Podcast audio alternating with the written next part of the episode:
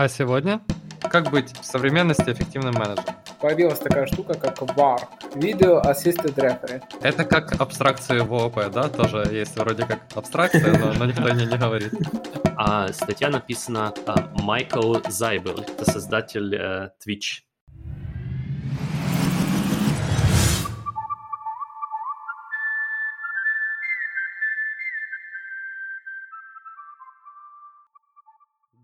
Времени суток, с вами очередной выпуск подкаста Кубикон, подкаста о стартапах, технологиях и событиях мира IT.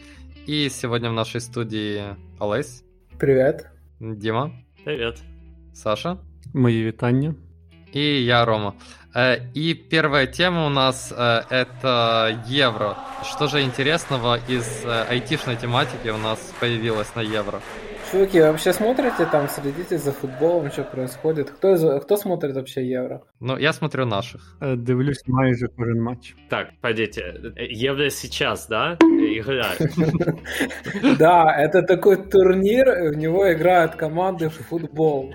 Футбол, который ногами, короче. Не-не, а Украина в Евро тоже. Да, бо Україна це Європа. Отлично, отлично.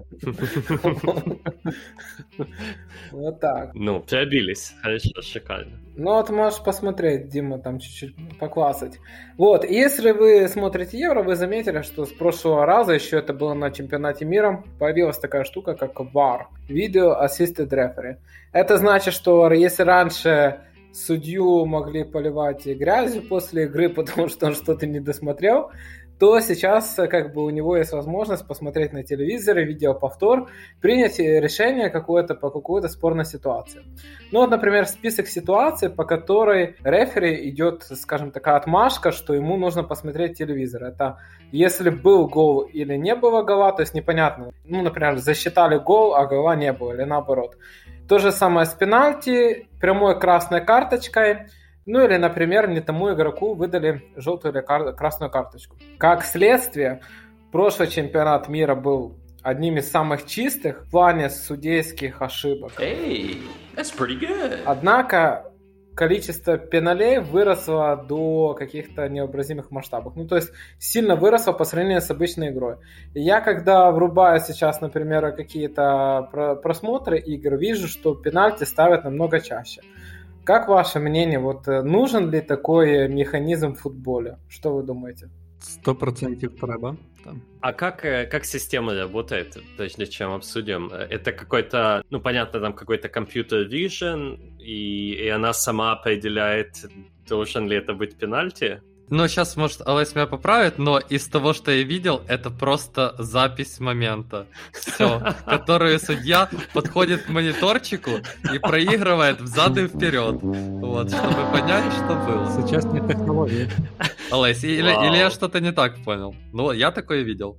Да, я тоже, я с тобой согласен, Рома, и, и я немножко больше в- э, во второй части расскажу о других них технологиях, которые применяются в футболе. Но сейчас вопрос, что вы думаете конкретно о вот этой э, штуке в футболе? От. Да- давай, Саш. Значить, е, чому треба? Тому що на своєму першому чемпіонаті Європи збірна України їй несправедливо не зарахували чистий гол.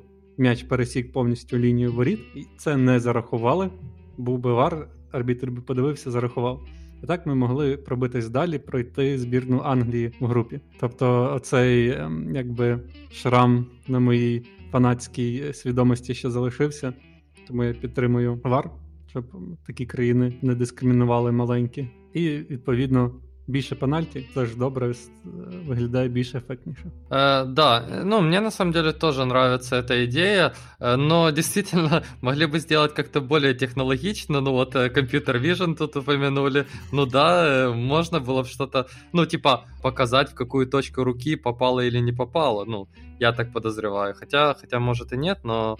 Кстати, там и раскадровка, я видел, э, там не особо много м, кадров в секунду, то есть, ну, там видно, когда он перематывает, в общем, что, ну, немного кадров, в общем, там, там есть. Хоть, что тоже странно, типа, не то чтобы это была какая-то супер технология, но сделать там 200 фрейм per second или там 300. А, а ще таке питання: а для чого взагалі суддя на полі мається на увазі? Може, хай краще сидить за вар весь матч і просто там е, дає оголошення по якомусь зв'язку. Камери відеонаблюдення наблюдають за обстановкою. І штучний інтелект видає штрафи. Типу, можна суддю позбутися. Я, я забегая наперед, расскажу об одной интересной штуке. Мне стало интересно вообще, а футбольные команды применяют в своей деятельности компьютер vision. И оказалось, что применяют. Я даже вам расскажу сейчас, как это происходит.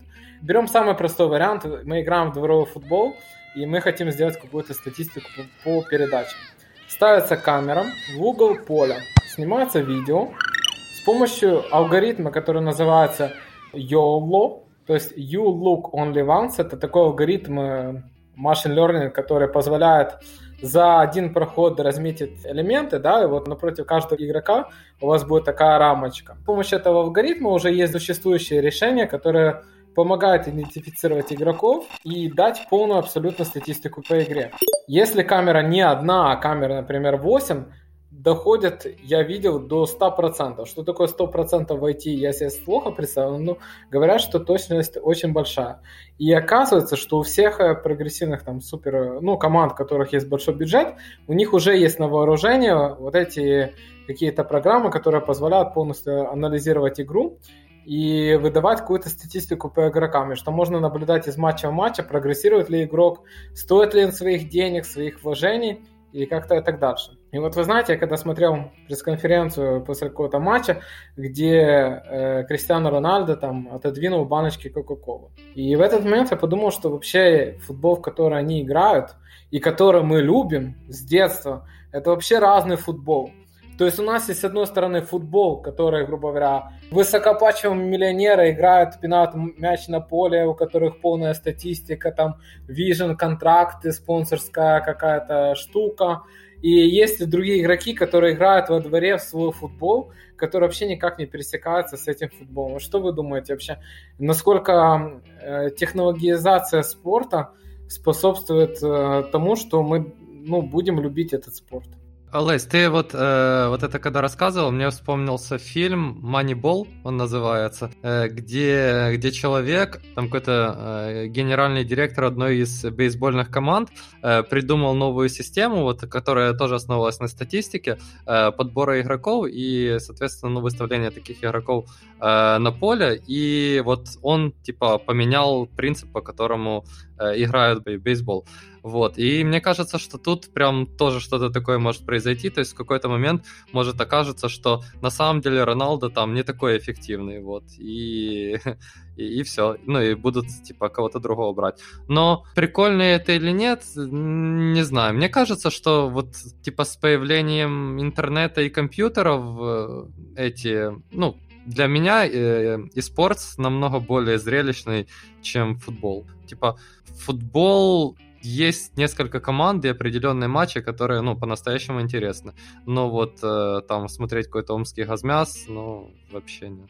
Вот, Рома, так вот э, сейчас футбол все больше превращается в онлайн-игру. Как бы для большинства людей, которые это смотрят по телевизору и которые никогда не ходили на матчи, это просто еще одна дота. Mm, ну, Олесь, я считаю вообще, что это логичное развитие, то есть технологии в спорте, наверное, всегда решали, это ничего нового, и ну, вся идея в том, чтобы показать наиболее зрелищное, наиболее крутое зрелище, поэтому в этом плане нет, не важно, что это очень большая пропасть между дворовым футболом и, и футбол, который ты видишь, э, ты видишь на картинке. Про зрелищность вот Саша может с тобой поспорить в плане вот шахмат, как там играют на ничью часто.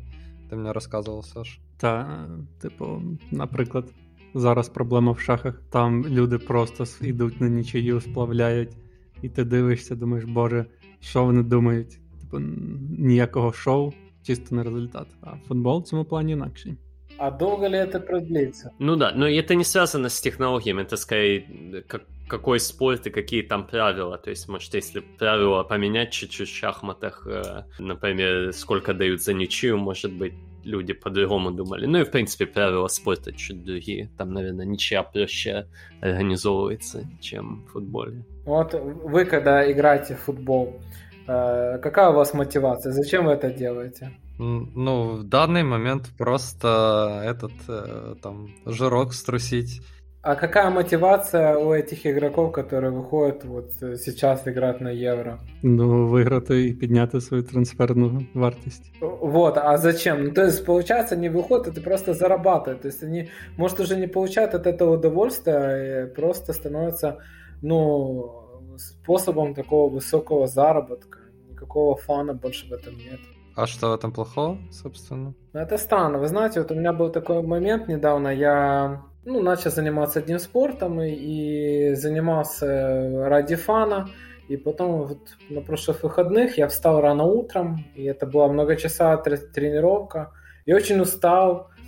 Вот, и на этих выходных я тоже проснулся рано утром. У меня был вопрос, э, а зачем я вообще это делаю? Ну, то есть, если раньше это мне приносило удовольствие, то сейчас это стало еще одной моей работой. А тобі платять за твої тренування? Нет, я разве что сам себе плачу еду, я себя кормлю после тренировки. Ну, може, якби, скажем, не твій спорт. А може, просто пройде. У меня есть вопрос а, а, об этой установке. Вот интересная идея. Да. Есть ли для, для дворовой игры какая-то установка, которая такую статистику ведет, или она супер дорогая? Значит, я читал об этом алгоритме, который можно применять для, грубо говоря, для каких-то полупрофессиональных команд. Действительно, есть такие наработки. То есть, не хочу рекламировать компанию, если вы захотите, наши слушатели можете посмотреть. Э, пару слов о самом алгоритме. Он реально в плане машин learning, там, бенчмарки тоже посмотрите в интернете, он сейчас самый крутой. Э, модификация этого алгоритма применяется Apple э, в айфонах, и единственный такой момент у создателя этого алгоритма, то есть Джозеф Редмон, он э, сказал, что он завязывает с Computer Vision, потому что с этических соображений, поскольку считает, что его работа может нанести непоправимый вред. И сейчас действительно это самый-самый-самый-самый топовый алгоритм в Computer Vision. Помните, мы в прошлом подкасте рассуждали о том, что боевой дрон впервые в автономном режиме убил человека. Вот, собственно говоря, наверное, у автора алгоритма есть вот такие опасения. Ну, что, футболиста убьет? Как карьеры футболиста зарежет, понимаешь? Они поймут, что не передает достаточно, да?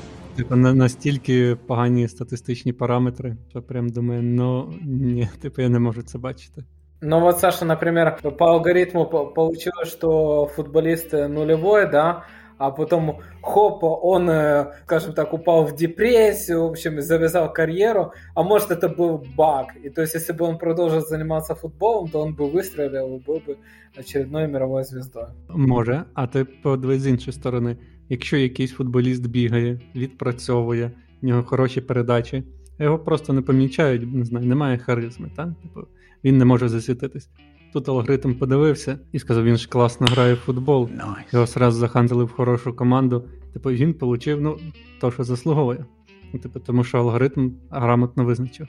Тут все залежить від якості алгоритму. Есть такой игрок, N'Golo Канте. Он очень, скажем так, очень скромный. Тем не менее, он вообще супер, у него карьера сложилась и в клубе, и в сборной, и так дальше. Я думаю, что если ты хорошо играешь в футбол, рано или поздно тебя кто-то захантить і заметить, це буде окей. А у мене ще така ідея, от навіть для стартапу. Значить, є завжди проблема пошуку талантів.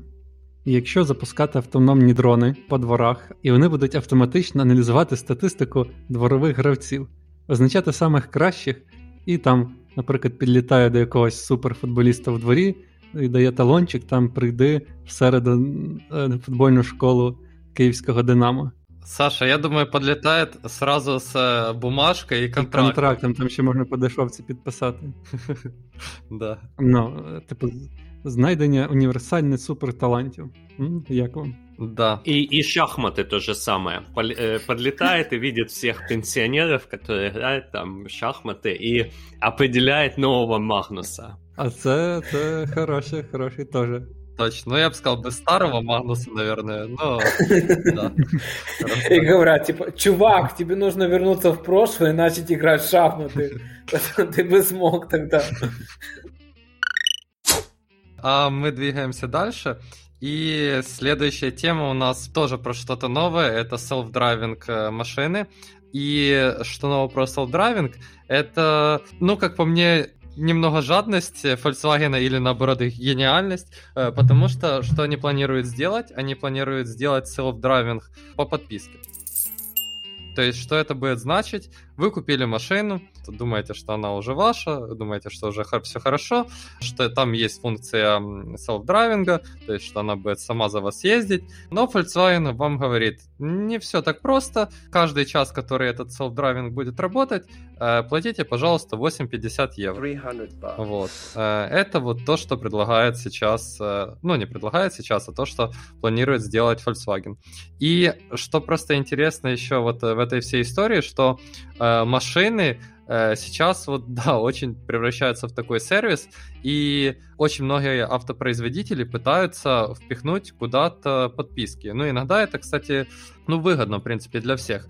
К примеру, э, BMW э, сделала подписку на CarPlay. То есть э, ты, когда покупаешь машину, ты CarPlay не покупаешь сразу весь, а ты покупаешь подписку. И это, к примеру, выгодно тем, кто э, берет машину в лизинг, то есть поехал, поездил там два года, э, и вместо того, чтобы, ну, заплатить там за полный CarPlay, он платит за подписку. Но вот машины, получается, становятся таким сервисом. И да, как, как вам вообще за 8.50 self-driving? В вашей же машине. Ну, это логично. Вообще, когда приносят э, software куда-либо, всегда возникает эта проблема, что ну, software — это экономика scale а, и мне кажется, всегда люди хотят продавать подписки и что-то, за что люди будут платить регулярно. Ну и в автомобильной индустрии там есть вещи, за которые надо платить э, через какое-то время. Вот, и всегда пытается впихнуть там в car dealership, например, какую-то подписку на или страховку. Ну да, поэтому мне кажется, тренд вообще логичный. Я бы особо не удивлялся. Вот э, мне немного страшно, если вот такую какую-то знаешь, Apple машину, вроде бы Apple тоже занимается производством машины, ты ее купишь, а там через два года придется менять как, как iPhone. И, ну, я бы такому не удивился. Э, да, кстати, а как, как вот вам такая перспектива, чтобы, ну не знаю, это было как вот с IntelliJ ID, что вы покупаете подписку на IntelliJ и типа просто получаете новую версию, пока подписаны.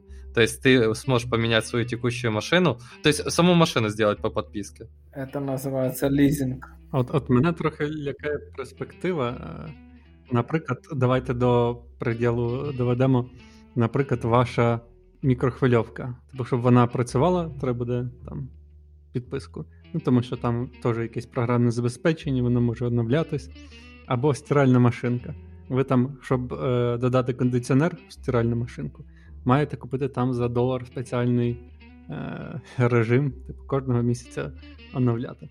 Ну, Тобто такий світ, де ти такий там підпишись, там підпишись на це візьми, опа, і кудись кошти всі пішли. Тобто такий варіант трошки мене насторожує. Я думаю, чи чи не занадто багато підписок на все. Это чем-то напоминает коммунизм, когда все общее. Ну, черт его знает. А, ну, хорошо, то есть э, ты, Дима, думаешь нормально, а остальные как, как вот вам то, что такая цена, и то, что вы не можете, ну, получается, в своей же машине вот просто взять, включить функции и все. Да, норм, ну как бы, если люди покупают подписки на Spotify, точно так же они будут покупать подписки на self-driving car. То есть э, идея точно себя, думаю, покажет. Насчет э, того владения, владения или подписки, то, как Дима уже сказал, как бы, что сейчас поколению Z, ну, легче что-то взять по подписке. Потому что тебе ну, не нужно париться, что потом с, с этой делать машины. Как бы, ну, допустим, ты хочешь от нее избавиться, что ты будешь с ней делать? Ты будешь платить за ее утилизацию, а оно тебе надо с этим разбираться, законодательством и так дальше. Ну, то есть это реально упрощает все вопросы. Вы знаете, я вот, э, Рома, после того, как ты сказал, загуглил в интернете, просто я слышал о автосвалках. Оказывается, очень много таких спотов э, на карте мира, где находятся автомобили, которые не востребованы. То есть их произвели, и никто их не купил. То есть, короче, миллионы машин стоят, и никто их не покупает. Дай вгадаю, в Запоріжжі, десь там біля заводу Запорожець. одно из таких мест. Так это TLS к чему? Что их можно было как-то как-то вот по такой подписке заиспользовать или, или к чему-то? Я просто не понимаю. Ну, возможно, если будет подписка, будет меньше свалок машин. А. Просто если поменяется сама модель дистрибуции машин. Или наоборот больше. Потому что как э, если все зависит от софтвара, там компания поменяла курс, решила, не, не будем больше это поддерживать, и все, машины все мы вам, э, знаешь, как, как это сейчас принято в софтвере, там дают там э, за несколько месяцев. К сожалению, дорогие, дорогие пользователи, мы больше не поддерживаем этот сервис. Продавайте свои машины или сдавайте на металлолом. Ну, кстати, это вот э, я думал про вот эти подписки, но на самом деле она может сейчас стоить, э, ну и даже относительно дорого, но то, когда, когда оно наступит, и то, когда, вот я думаю, Volkswagen там наступит на все э, подводные камни, на которые можно наступить с селф-драйвингом, вот, после этого, скорее всего, цена начнет падать, и вот, возможно, даже э, со временем оно пропадет. Ну, то есть, как первый этап, они, я думаю, могут э, как угодно начинать, по факту. То есть, ну, главное, чтобы кто-то это начал, начал делать. А, а чому не просто хопа и заплатил всю сумму одразу? Они там пишут, что очень большая сумма получается. Вот, просто. Ну, а так, я думаю, вийде більше, якщо по місяці. Короче, какой они сценарий описывают? Сценарий такой, что ты едешь, едешь, едешь, а потом в какой-то момент ты хочешь вот три часа не ехать, а там посмотреть э, этот э, там фи- фильмец, или вот как они тоже начали в свои Volkswagen добавлять игрушки, как и Tesla, э, вот эти там три часа, ну, типа, не едешь. В том плане, что, что ты не будешь пользоваться этим все время. Вот в этом, я так понимаю, головна ідея. Та, але, мабуть, ми всі розуміємо, що це більше маркетинговий хід. Якщо б е, це було б менше, ніж одноразове, ніхто би не пропонував таку підписку. От. І тим більше використання self-driving car зменшує риски е, там, різних травм, е, аварій і так далі.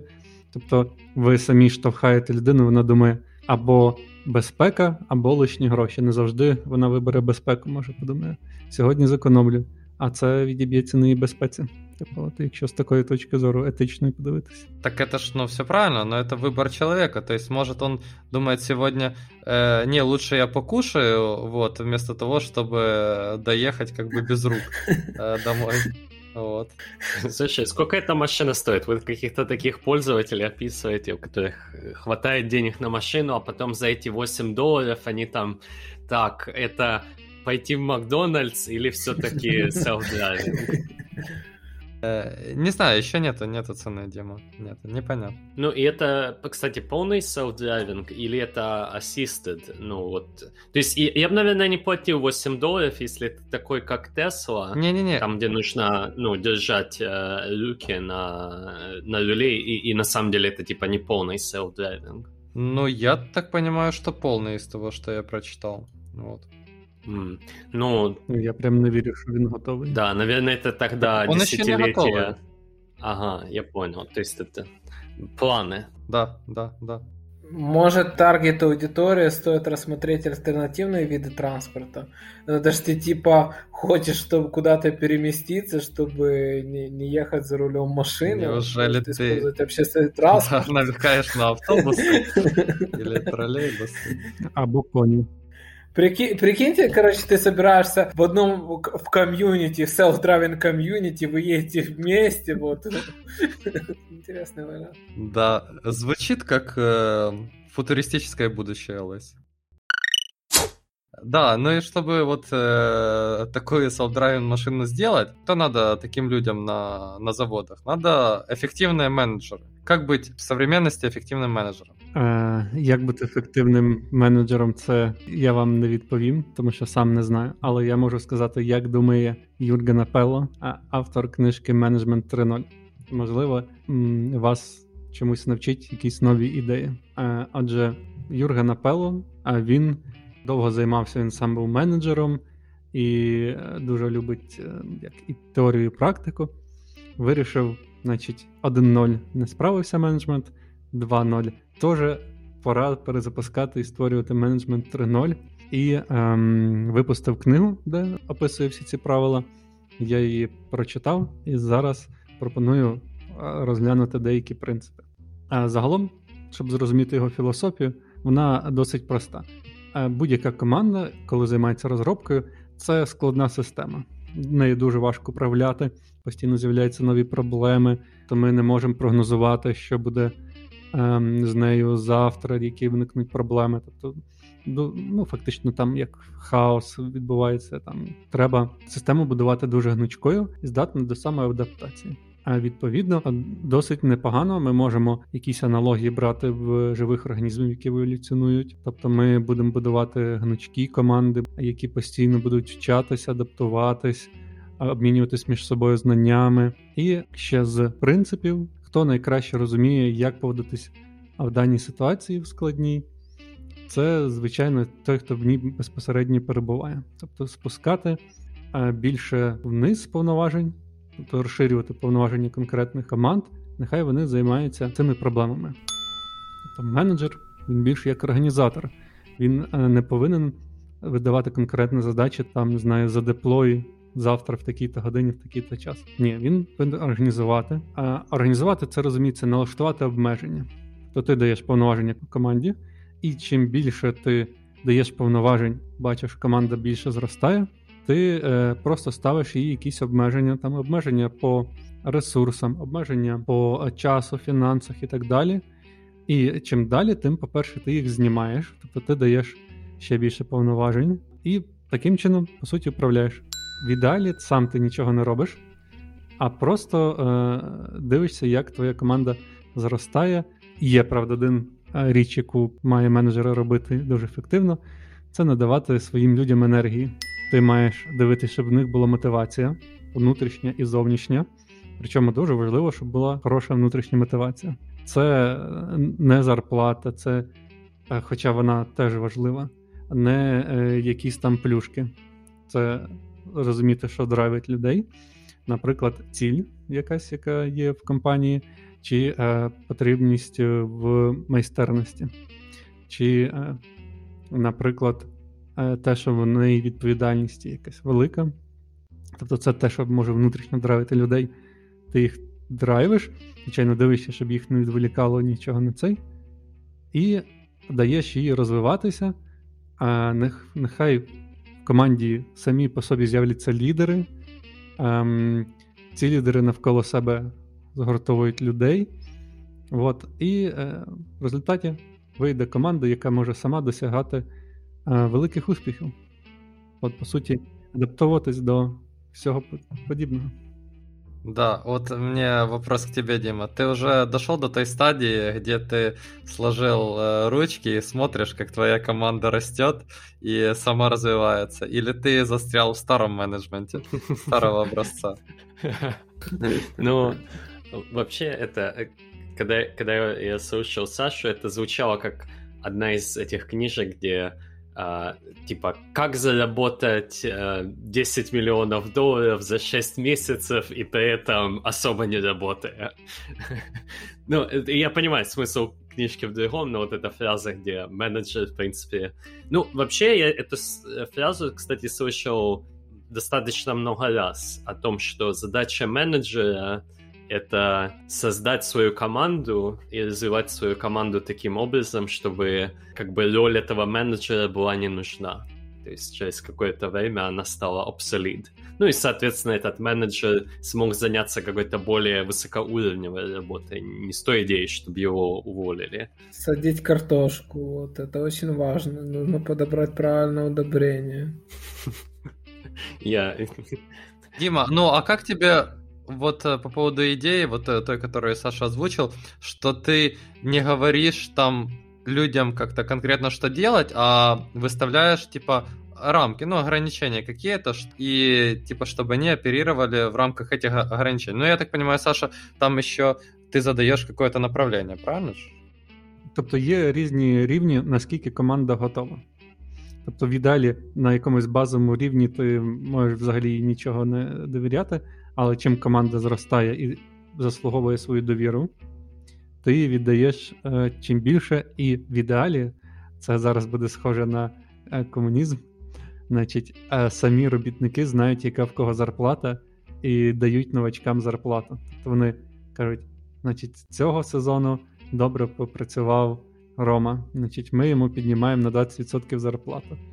От. І тобто команда настільки це, що вона сама визначає там бюджет, куди його витрачати, кому яку зарплату давати. І це. Ну, звучить е, прям так цікаво. Саша, я, я тоже читал эту книжку, я правда вот не дочитал последние там пару глав, видимо, это было там, потому что я, я этого э, не, не помню вообще вот э, от слова совсем. За середину, вже не помню конкретно в якій главі. Ну, может, не дочитал. Ром, может, у тебя есть фильтр, который фильтрует все левые идеи?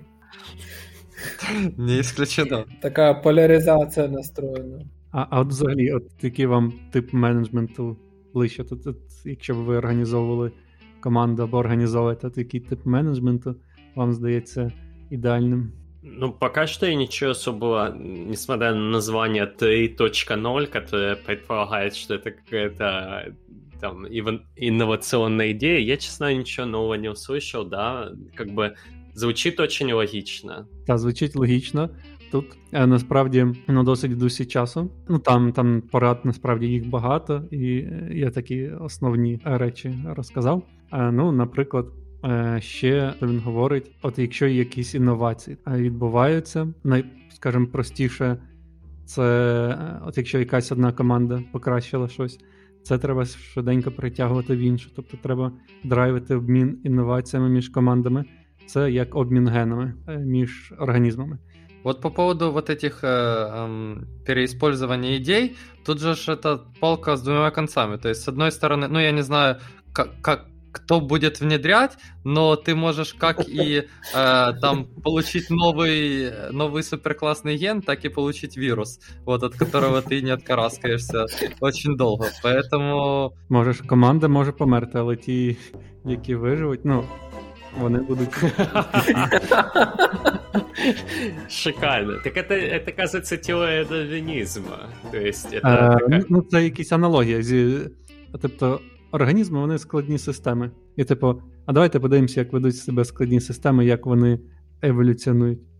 Це щось подібне в цьому плані. Кстати, тоже вот была интересная идея по поводу сложных систем. Э, было написано в этой книжке, что такой штукой, как вот команда из людей, э, управлять какая-то там программа написанная, в принципе, не может. Э, почему? Потому что люди, типа, не, не детерминистичны, вот, и, ну, типа, детерминистичная вещь не может управлять, типа, недетерминистичными процессами, вот, по сути. И, ну, то есть это к тому, что э, команда из людей должен управлять человек. Вот, а нельзя просто э, вывести набор правил, где, ну, вот, типа, ими следуешь, и все. Рома, скажи это на интервью, когда тебя в следующий раз будет собеседовать. Скажи, вот почему меня нельзя э, заменить скриптом? Потому что если вы хотите результата, команда людей должен это, руководить человек. С большой буквы. и с большой палкой, чтобы внедрять свои гены, вот эти управленческие, в другие команды. Мне понравился пункт о мотивации. Вот я очень с ним согласен. Недавнее время мы провели такое, эм, такое упражнение с командой. Э, все люди заполняли э, там, например, их не, какие у них мотивация, э, какие ценности у них есть в работе, и какой у них идеальный день на работе, и мне это упражнение показалось очень-очень полезным. Э, полезным с точки зрения там, ну, для себя, конечно, но узнать вот у, у, какие мотивации у каждого человека в команде, это супер-супер полезно и ну, просто помогает в э, ежедневной работе. Поэтому точно согласен, и полезно даже не только, не только менеджерам, но и всем как бы знать и І що опитування показало, от, що в середньому мотивує людей? Типу, що вони понаписували в своїх варіантах? Поесть. Что? Есть еда? Мотивировать то, что им нужно есть, платить за это, за электричество. Это довольно сильная мотивация. И за солдрайвер, прямо... да. Может, это инстинкт самовыживания. Ну, мне, мне кажется, я не знаю, я статистику не проводил, но вот э, любопытные моменты, мне кажется, он проскакивает у многих людей, они просто хотят э, как бы признания на работе, признание того, что они вот высококлассный эксперт в своей области, э, и, ну, вещи, которые ассоциируются с этим. И мне кажется, это такое очень, очень базовая вещь, которая, возможно, менеджеры, которые не следуют этой книжке, они могут этого не осознавать, что элементарное уважение и признание как бы, достижений каждого человека в команде то, чего, то, к чему они стремятся. Дима, а вот кто-то написал э, деньги как мотивации, или это как бы само собой разумеется? Ну, э, да, были, конечно, люди, которые писали деньги. А чого були? Їх вже нема в команді? Ні, ні, ні, ні. Я имею в виду, ну, поскольку это в прошлом времени. Да-да. Это, Дима, на каком уровне пирамиды Маслоу находятся эти запросы? Вот самоактуализация там... Это пятый, пятый, по-моему. Ага, то есть реально надо... надо... Или четвертый. А как ты думаешь, они синхронизировали ответы с э, пирамидой Маслоу, там, с каким-то внутренним рейтингом? Ну, что вот, например, инженер на какой-то позиции должен обладать такой-то мотивацией, знаешь, с точки зрения Нет, корпоративной. Я, я, я, я так не думаю. Ты как-то глубоко копаешь, надо все, ну, во всяком случае, стараться принимать за чистую монету. Не стоит какие-то э, двухуровневые вещи копать. То есть это не самоцензура? Я думаю, нет. Я надеюсь, что нет. А если да, это поменяет что-то в твоем, в твоих глазах? Нет, а зачем? Ну, э, э, как бы, то есть, э, суть в чем, вот у меня, например, как бы один из моих принципов, у меня открытое общение с людьми. Если э, если люди сливают мне какую-то некачественную информацию, и, кстати, это не только в менеджменте, это просто с, э, это, это же их проблема потому что я не смогу сделать оптимальную вещь э, э, для них, если они мне сливают какую-то некачественную информацию. Саш, были еще что-то по 3.0, какие-то интересные советы большого плана? Um, саме великого, значить, є ще один такий взагалі про організацію структури. От у нього часто зводиться до того, що от саме девелопери вони ну, не тільки девелопери, а ті, хто безпосередньо займається виконанням задач, більш головні, і він е, пропонує, що команди, які займаються безпосередньо менеджментом, вони більш як операційні, тобто вони обслуговують інші команди. То структура, от уявіть, є команда, яка там щось виконує, е, і е, менеджмент він не стоїть над ними і не говорить там. Зроби це там до п'ятниці чи понеділка, чи якось. А вони обслуговуючі е, люди. Тобто до них звертаються команди, кажуть, та ми хочемо так-то так-то зробити, там допоможіть нам в цьому. І вони допомагають. Ну, це безпосередньо менеджери, ну там рівня, там якісь project менеджери там такого рівня. Звичайно, не екзекютіві. Він їх поки не трогає, ще хто знає. От. І тобто, якраз за рахунок того, що е, більша довіра безпосередньо розробникам, і вони приймають ем, більше рішень. Тобто, загалом ситуація має е, покращитись в результатах і в перформансі. Ну, якщо загалом так подивитись на те, що він говорить, складається враження, що може будуть розробники в шоколаді. Ні, тобто там насправді до кожної людини досить серйозні вимоги. Тобто, якщо ти не матимеш внутрішньої мотивації, ти не будеш перформити то швидше всього в цій системі з тобою попрощаються. Ты знаешь, Саша, я скажу, вот я, я прослушал вот про, про этот менеджмент, я скажу, что если э, работник уже удовлетворяет вот всем этим э, стандартам, самоорганизовываться, там оптимально находить решение проблемы и так дальше, и так дальше, он просто ливнет, э, покинет эту команду и начнет искать что-то другое. Потому что он уже перерос э, должность, э, вот как сейчас какие требования там к разработчику применяются, он уже перерос эти требования, вполне может устроиться лід-інженером, тім-лідом і так далі. А чого йому йти, якщо йому тут дають багато можливостей для реалізації? Тобто йому дають можливість сприймати рішення, займатися задачами, в яких він сильний, його поважають. Ну, тобто, одна ще з характеристик. Тобто, в команді має бути і повага, і довіра. А менеджер має виховувати в команді е, можливість вільної комунікації, поваги і довіри. Не має бути такого, що хтось там один гнобить іншого. Там, Чи говорить, що там Вася дурак, ще щось. Ні, таке неприпустимо в команді.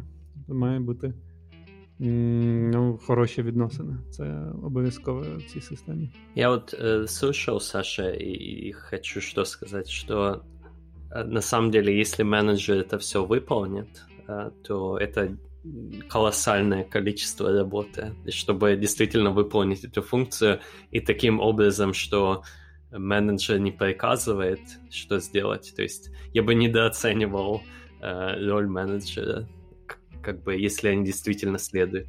Тобто ти зробиш, попрацюєш і потім відпочиваєш.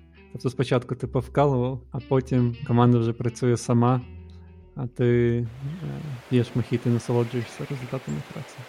Да это Unreal какой-то. Ну, по, потому что как бы у тебя постоянно какие-то разные задачи, и часто у тебя разные люди. Ну, я понимаю, что есть ситуации, в которых все супер, когда у тебя нету никакой текучки, когда ты работаешь с одними и теми же людьми, на протяжении пяти лет вы ходите друг к другу на день рождения там, э, или в церковь крестить детей. Там, все уже кумовья там и так дальше.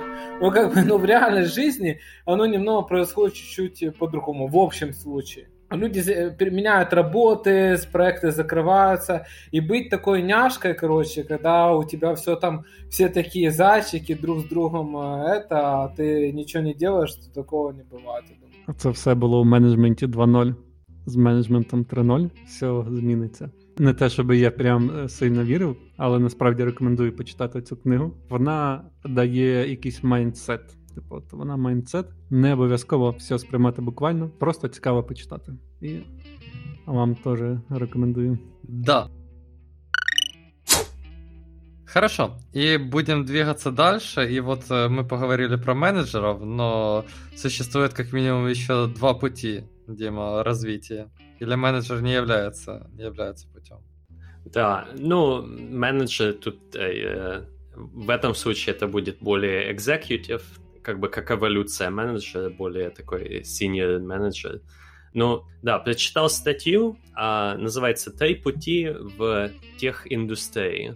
А, создатель компании, экзекутив и а, сотрудник.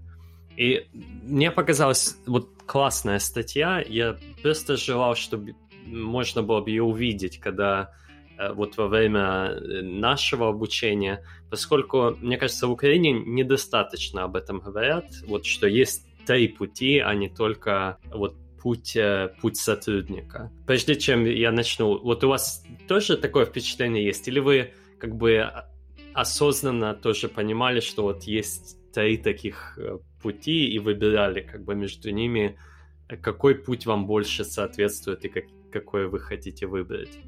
Дима, а executive это что ты имеешь в виду? Это развиваться как э, менеджер и стать просто топ-менеджером, э, но не в своей компании. Ты это имеешь в виду? Да, обычно executive это то есть какая-то senior, senior management позиция в какой-то, ну, обычно big tech компании в идеальном случае, да, то есть, э, то есть это либо компания разовьется в big tech, или ты просто присоединишься как executive в какую-то big tech компанию. Подожди, а под сотрудником ты тогда подразумеваешь любого человека, который не является, э, в принципе, топ-менеджером? Скорее, не менеджер, да, то есть э, идеальное развитие — это индивидуальный э, contributor, да, ну, то есть если в программировании какой-то там э, fellow или ну, там, принципу инженер зависит от того, какая, какая техническая... То есть это там какой-то супер-синер архитект в, какой-то массе в системі для для большої компанії. Мені здається, у нас, е, тобто я уявляв, скажімо так, дві, два шляхи, куди можна піти.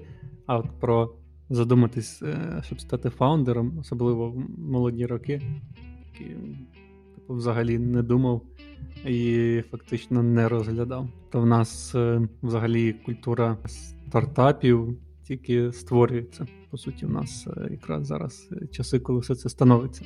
Сорі, вот а CTO это все-таки кто? CTO. Ну, CTO это очень часто co-founder, если это говорить о стартапах, да.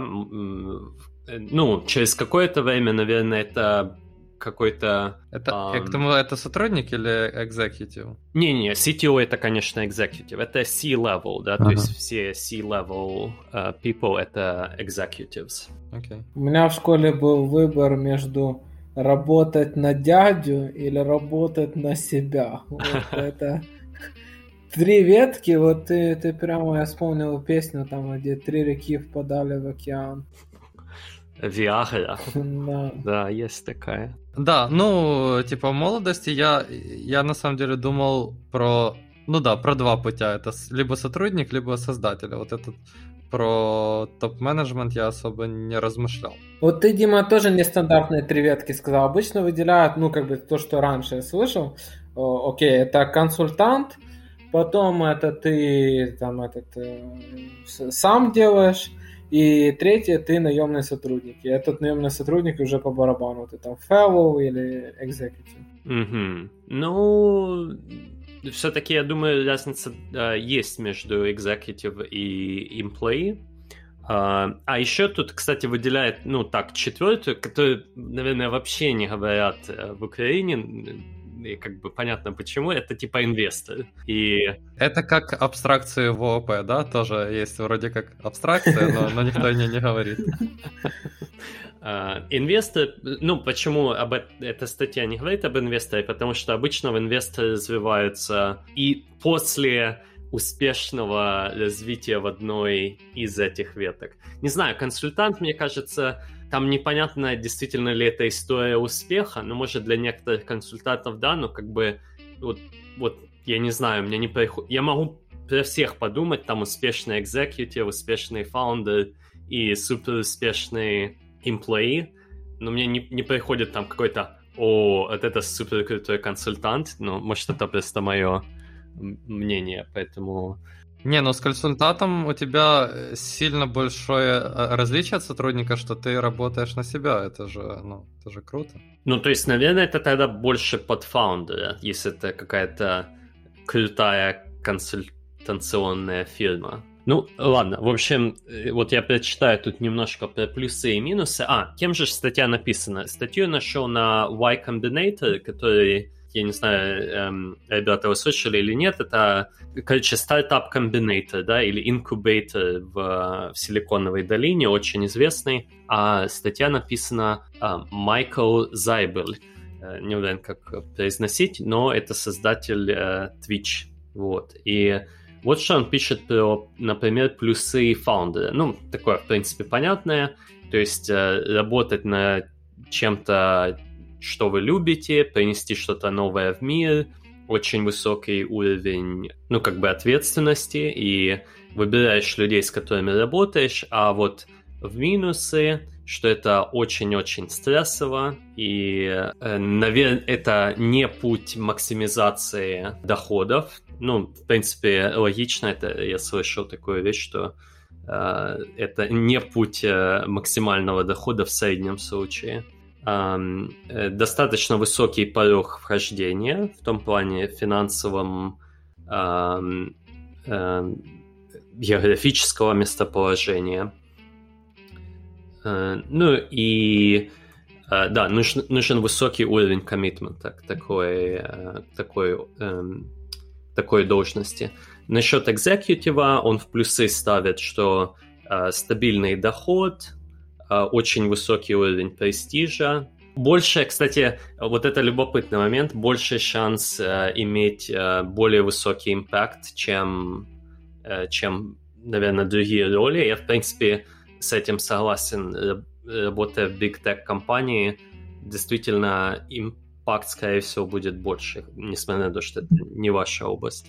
Вот э, не совсем понятно пункт про стабильный доход. Ты же все еще наемный сотрудник, то есть тебя там совет директоров может, в принципе, в любой момент снять и уволить. И так случалось кучу раз в куче компаний. Где тут стабильность, можно узнать.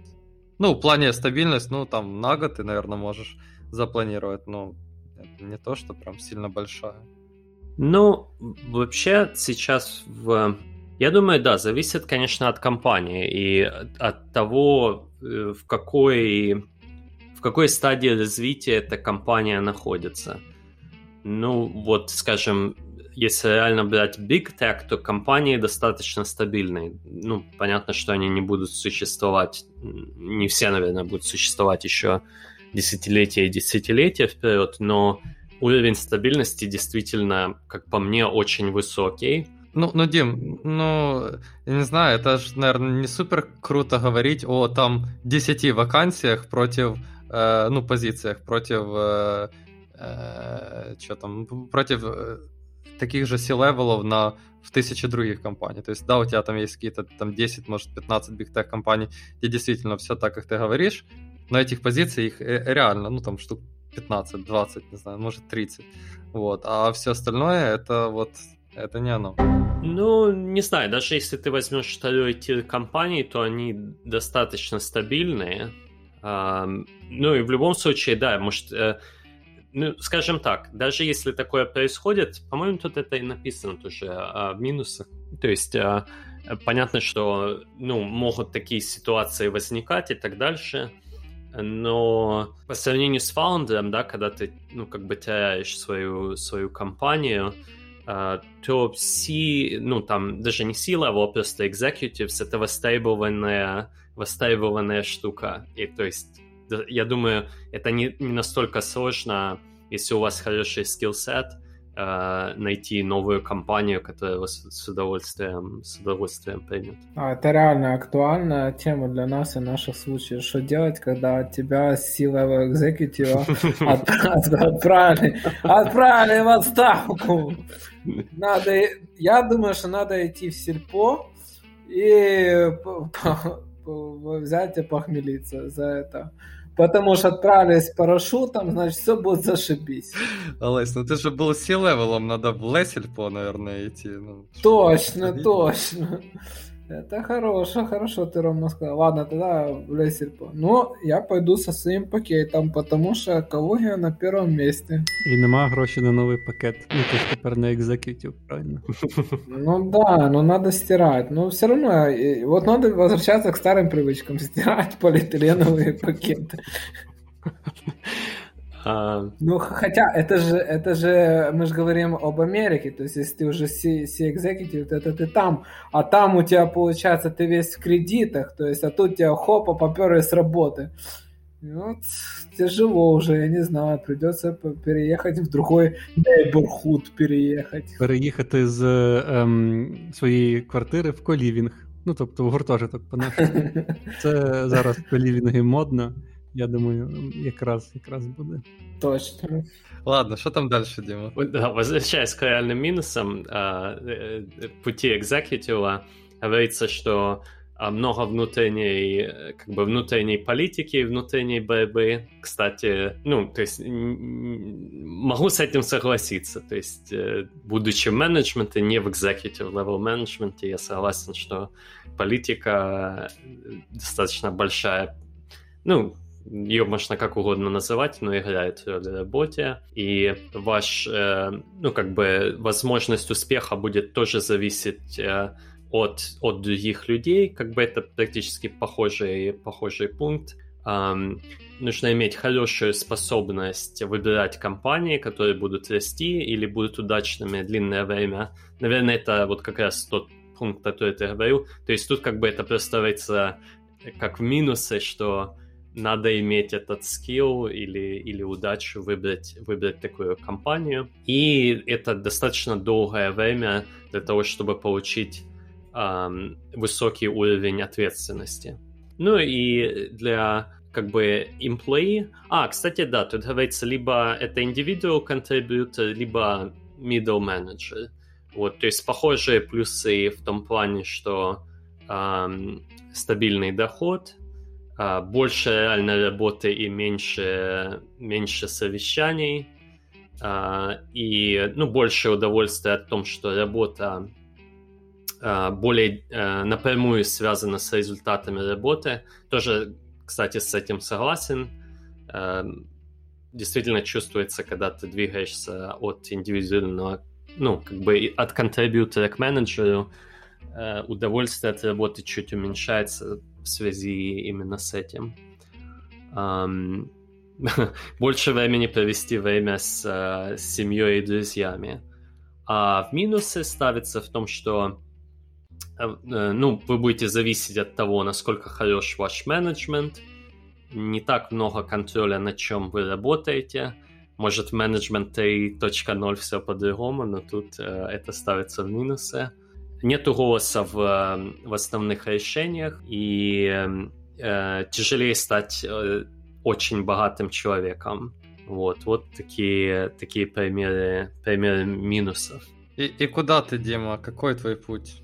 Ой, ну, э, да, тут еще пишется про разные, ну, статья-то короткая, тут пишется про разные стратегии на очень высокоуровнем, э, высоком плане, что нужно делать, если вы хотите в этот путь. Вот тоже, кстати, реально даже очень короткая статья, но вот она дает идеи, о, вот чем надо было бы заниматься в университетские годы э, для того, чтобы какой-то из этих путей выбрать. Но, ну не знаю, это тяжело. То есть э, вот в конце статьи тут это ставится как дилемма, что для того, чтобы понять, э, ну, для того, чтобы быть хорошим в какой-то области, это займет там 5-10 лет, и для того, чтобы понять, какая область вам подходит, тоже надо стать достаточно хорошим в этой области, надо в ней проработать. Я точно не попробовал путь фаундера, и, и экзекьютива тоже еще не пробил пока, поэтому достаточно тяжело ответить, то есть надо, надо попробовать. А вот кого какие мысли? Вот я прочитал плюсы и минусы. Как вам? В какую область вы бы больше пошли? Де записуватись в екзекютиві? Значить, я хочу бути екзекютивом, ну бажано в якійсь хорошій компанії, але мене поки нікуди не беруть. Що з цим робити? Скажіть, будь ласка. Так, значит, тут, тут говорится такая стратегия, Значит, две стратегии для экзекутива. Первая, выбираешь компанию, которая будет расти быстро. Ну, то есть надо выбрать такую компанию. Ну, грубо говоря, ты присоединяешься в Google как какой-то сотый сотрудник. Да, наверное, даже там тысячный тоже подошел бы. И у тебя очень высокие шансы после 10 лет быть экзекутив. Э, и, кстати, это 100% правда. Э, вот там очень много людей, они просто там сейчас VP, SVP, это как раз те люди, которые просто были очень долго в, э, в угле.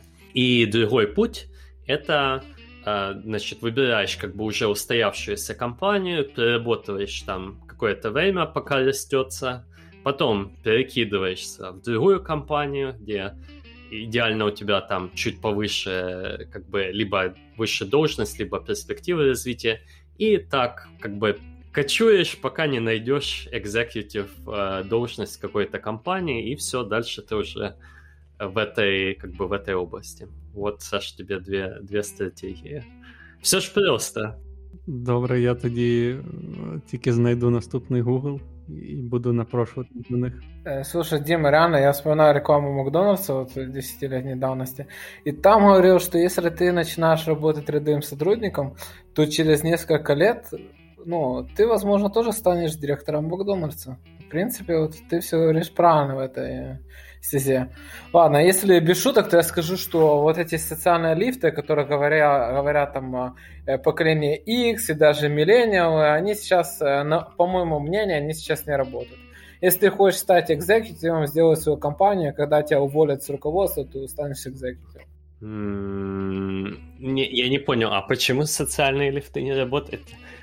Ну, по-другому все стало. Но как бы сейчас лояльность уже не так ценится. Если ты работаешь там 10, 15, 20 лет, то тебе просто скажут, ну ты спасибо, чувак. Вот, вот твоя фирменная бейсболка. Пожалуйста, с его компании. Сейчас, если ты хочешь что-то это, тебе надо наоборот, надо разносторонний опыт, потому что, ну, компаниям нужны какие-то специалисты, которые могут работать на грани, на грани каких-то новых э, открытий, новых э, рынков, новых э, продуктов, работать с новой аудиторией, как бы, и уже вот эти старые накатанные схемы, когда ты там 10-15 лет работаешь, тебе скажут, ты молодец, вот, пожалуйста, уже такого не работает.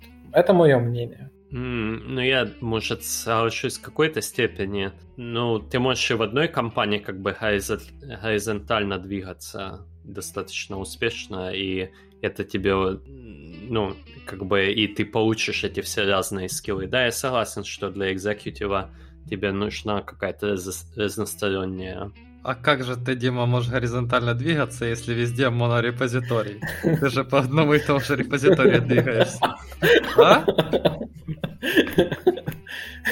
Да, ну, Дима, короче, я, я, я понял, о чем ты говоришь, но я думаю, что это просто уже э, bias, типа, знаешь, это когда уже на тебя влияет среда, и ты видишь мир через свой светофильтр. Вот как Рома все видит в правом, в правой поляризации, точно так же ты, ты, ты видишь, что двигаться горизонтально и по диагонали, там, да. ну, и все это вертикальный рост будет. Да, да. Ну, возможно, ну, посмотрим. Я просто не понял, какой у тебя солв? Э, то есть как быть вот этим эджевым каким-то... У тебя какой-то такой эджевый экзекутив, который рискует и может э, делать инновации, как в такого вырасти? Так вот, я, ты же придумал это как вторая ветка. Ты мигрируешь с компании в компанию, делаешь а, то, что понял. называется эффективный менеджмент, то есть делаешь какие-то рандомные изменения. Если они приносят пользу, типа, то ты молодец, красавчик. Если нет, то ты просто говоришь, что типа не сложилось, идешь дальше, все. Так, понятно. А ты, Лем? Э, да, ну, хотелось бы, конечно, фаундера. Не знаю, C-level, C-level я себя не, не очень вижу, честно говоря. Вот. Фаундер. То есть тебя не пугает вот эти там уровни стресса, которые обещают и то, что э, ну, средний выигрыш будет меньше. Да, я этот, я люблю этот гэмблинг, oh, вот. Wow. Мне рискнуть хочется всегда, вот, поэтому это ж э, классно. Понятно. Ну, в принципі, кофаундером бути прикольно. Тому що якщо ти кофаундер, ти одночасно і C-level executive, і робітник сам для себе, і прибиральник, і бухгалтер, і менеджер по логістиці. Коротше, кофаундер він взагалі все підряд. Так що кофаундером бути весело, не знаю, правда, наскільки е, для здоров'я корисно. От, Можна так і здоров'я собі підірвати такими навантаженнями. Да, но если хотеть большого успеха, нужны большие усилия. Вот такой такой вивод. А ви чули про а, таку зараз модну штуку? Ну, коли ми говоримо фаундер, всі розуміють хтось, хто там компанія, яка буде е, рости, розвиватися. А є люди, які створюють чисто мікробізнес. От бізнес, де буквально вони самі, ну, наприклад, зробили е, сайт, який ем, аналог фотошопу тільки онлайн. І от він собі її розвиває, а чи там якісь може ще простіші сайти з порадами для подорожуючих. Ти такий сам ним займаєшся, і все, тобто ти не, не хочеш мільйони на місяць, тобі там достатньо пару тисяч, які ти заробляєш на місяць зі свого сайту. Ти цим і живеш. Ну, класно, по-моєму, а що? Супер. Mm, так себе. Ну, То есть, а, а, чем заниматься-то? Ну, хорошо, это понятно, а в чем как бы... А, то есть просто індивідуальний сотрудник. І ти сам і розробляєш, ти сам і просуваєш, ну, коротше, ти сам робиш, але ти не робиш, ти не скейлиш, ти, ти не е, ростеш до небес. Ти робиш так, щоб ти міг один займатися усім цим. Ну, скучно. Должен Хочется быть... поуправлять, Дима, да? Должен быть какой-то просто путь развития. Понятно, что ты начинаешь как один или там кофаундинг команды, но, ну не знаю, мне кажется, станет скучно. Есть такое подозрение. Мне чем-то напоминает это «Властелина колец». Вот какое у тебя кольцо там, типа там это кольцо всевластия, я фаундер. Ну это... И там, и раздаешь этим все экзекутив, там, кольца эти эльфов, там три кольца эльфов. Ну, это такой, э, то, что Саня описал, junior founder такой. Junior архитектор, junior founder. Фаундеренок такой. Хорошо, э, и на этом будем завершать. И всем спасибо, всем пока. Пока. Всем пока. Пока.